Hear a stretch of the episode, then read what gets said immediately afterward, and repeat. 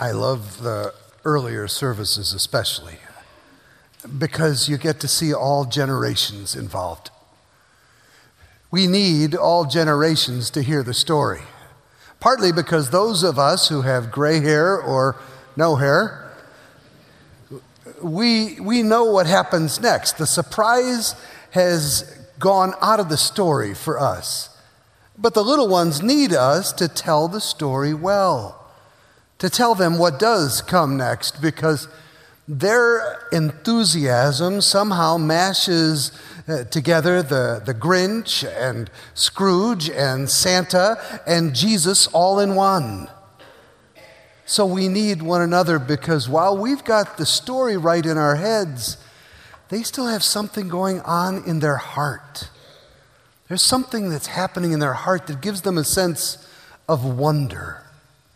And we badly need wonder. We're a, we're a culture that loves explanations, which is good, but we need wonder. And Christmas is one of the places where God offers that. One of the best parts of Christmas for me is the story. And I love the fact that in Scripture, no story in the Bible ever starts out once upon a time. It's not supposed to be a fairy tale. It's not supposed to be a great story. It's supposed to be history. It, it's supposed to have the smell of reality. It's not once upon a time. Hundreds of years before it happens, God is already saying, Mark your calendars. He sends the prophets to talk about the Messiah who will come and turn things around. Nothing will be the same after the Messiah comes. Start to look for this for hundreds of years. He says, put it on the calendar, but the problem is that the invitations don't go out. The invitations don't go out right until the drama itself starts, and then it does not say once upon a time. As Rich said, it's grounded in history. It says, In the days when Augustus was the Caesar, he issued a decree that a census should be taken of the entire Roman world. The first census, while Quirinius was governor of Syria. Syria was in the headlines then. Syria is in the headlines today. And blood still flows. And hope, hope is needed. What We learn about the story of Jesus' birth because of his biography. You know, there are four biographies in the Bible Matthew and Mark and Luke and John, but the story about Jesus' birth is only told in two of them. It's told in the Gospel of Luke and in the Gospel of Matthew, and from very, very different perspectives. Luke is the author whose biography of Jesus keeps talking about how he sees the people that other people don't. He looks for the women. He looks for the non Jews. He looks for the sinners. He looks over and over outside the box and he looks down the social ladder. So Luke tells the story of Jesus' birth from the perspective of the shepherds. Now, the shepherds, if we were to think about it in 21st century, the shepherds have a job that's a lot like the night shift at McDonald's. It is the job you take when you can't get any other job. It's a McJob. There is no problem for the angels to convince the shepherds to leave the sheep and run into the city because something unbelievable is going to happen.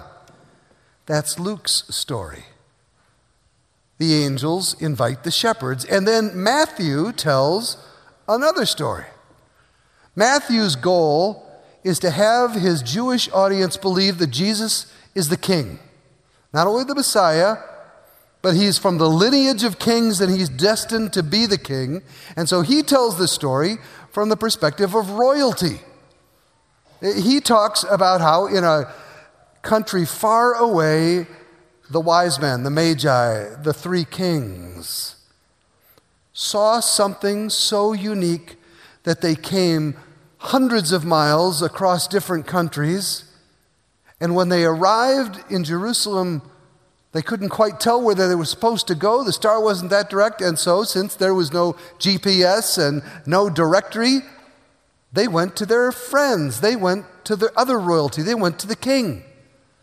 And they said, King, where is the one who has been born, the new king? Looking around the palace to see where the baby might be. And we know the story of Herod, how he tries to deceive, and yet following the star, the wise men end up in front of the baby the same way, bringing their beautiful presents to honor the new king. So, whether it goes out to the inner city shift worker or to the penthouse royalty, it's an invitation that says, Come here, big things are happening. The shepherds arrive early but the Magi still get there on time. Christmas is an invitation to something different. And it says, if you don't want to miss it, you'd better leave home now. As they went home, and they both went home, the shepherds and the wise men, uh, they went home, they were changed. They, they felt like they wouldn't ever quite be the same because the shepherds would say to their friends until their friends couldn't stand to hear it anymore, I wish you could have heard that music. I've never heard music like that before. It sounded like, well, it sounded like what, what it must sound like in heaven. It haunts me. And the wonder of the music changed them. In the same way, when they got back from their journey, the wise men must have talked to each other and to others around them and say, I'm telling you the truth. The star was going like this, and all of a sudden the star went the other way. Stars don't do that. It led us to this place. This is one who has the wonder of the angels' songs and the power to move the stars. Wonder is what we've been talking about all month. Power, power to move the stars is what I want to talk about this Christmas Eve. I actually, in a second, knew that I wanted to talk about power. The, the first week of December, at our prayer time, our staff prayer time, we have a new staff person. He is in our kids department. He's a young man named Stanton Peterson, and Stanton comes from Cape Town, South Africa. He is, uh, he is not new to the States, uh, but he is uh, newly married. He is a lot like Trevor Noah, you know, the, the new host of The Daily Show. Mixed race, which is a tough, tough thing to be in South Africa. And he was giving the devotion that day. And he says, I remember one day living in Cape Town, and the TV was on in the background, and all of a sudden, all the adults were rushing into the room, and everybody packed out watching the TV and they clustered around the TV to watch millions of people fill the streets. It looked, it looked like this millions of people filled the streets of Cape Town because coming out of the bay of the harbor of Cape Town across to the dock of Cape Town was this African that you see facing us named Nelson Mandela. And there was a a sense that history was being made. And Mandela was greeted with millions of people all shouting.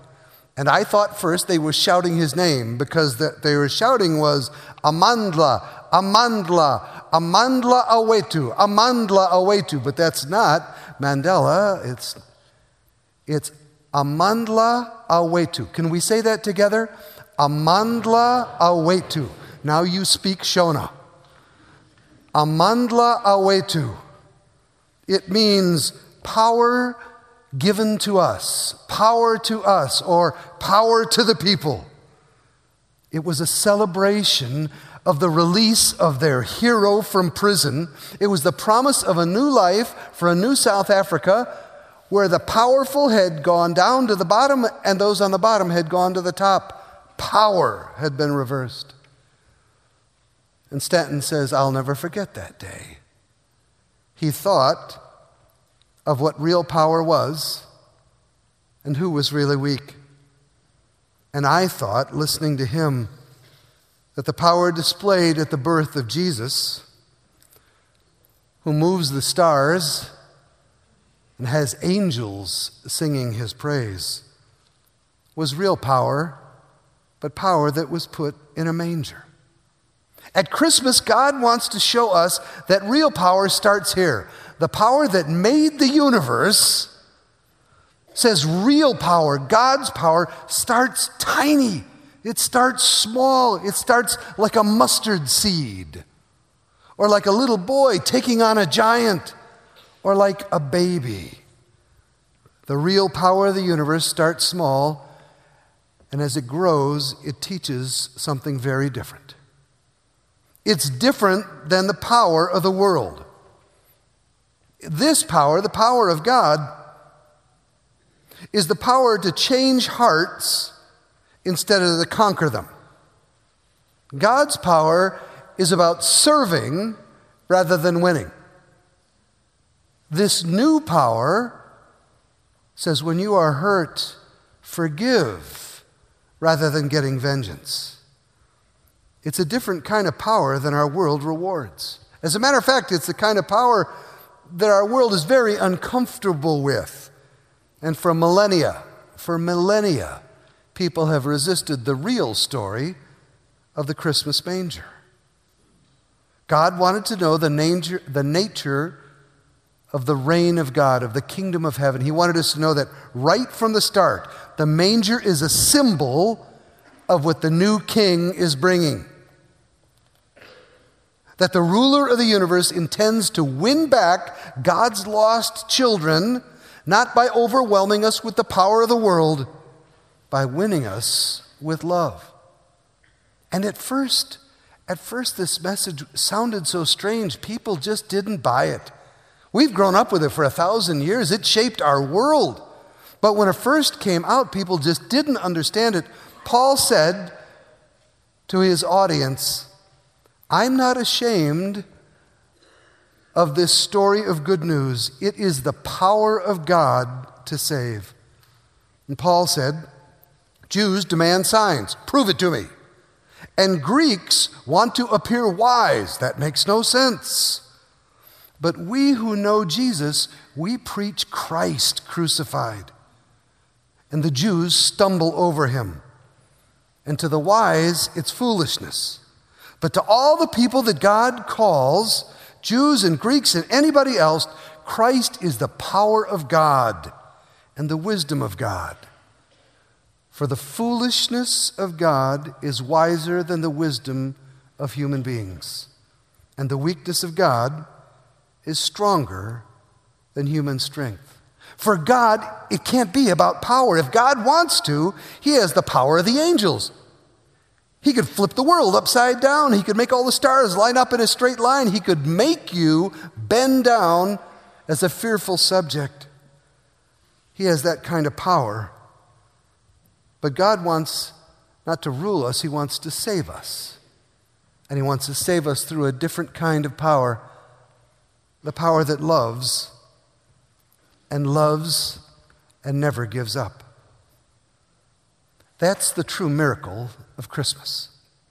The true miracle of Christmas is that when I see the stars going in a different direction, when I hear songs from heaven, I might know that God is wonderful and powerful, but I don't know what God thinks of me. When I come on Christmas morning and I look in the manger, I realized that we'd never know, we'd never know where we stood with God if God had not come and stood with us. That the power of God is revealed in love. God has come, and God wants to stand with you. Not with us, with you. So the invitation for Christmas has gone out again to the richest of the rich and the poorest of the poor it goes to brown people and red people and white people and straight people and gay people and rich people. And it comes to you. And it says, Are you ready to leave home? Christmas is an invitation. And wherever you're coming from, now, Now is the time to go. Lord Jesus, I thank you that the invitation gets renewed every year because I get so religious. I get so religious, I, I miss it. You don't want me to appear religious, you want me to get up and follow you. To learn the power of love that will not let go, of forgiveness that will renew, and service instead of being served, and joy, great joy. For you come with the power of heaven and you bring it to earth. And we know where we stand with you because you stand next to us. In the name of the Father, in the name of the Son, in the name of the Holy Spirit, happy birthday.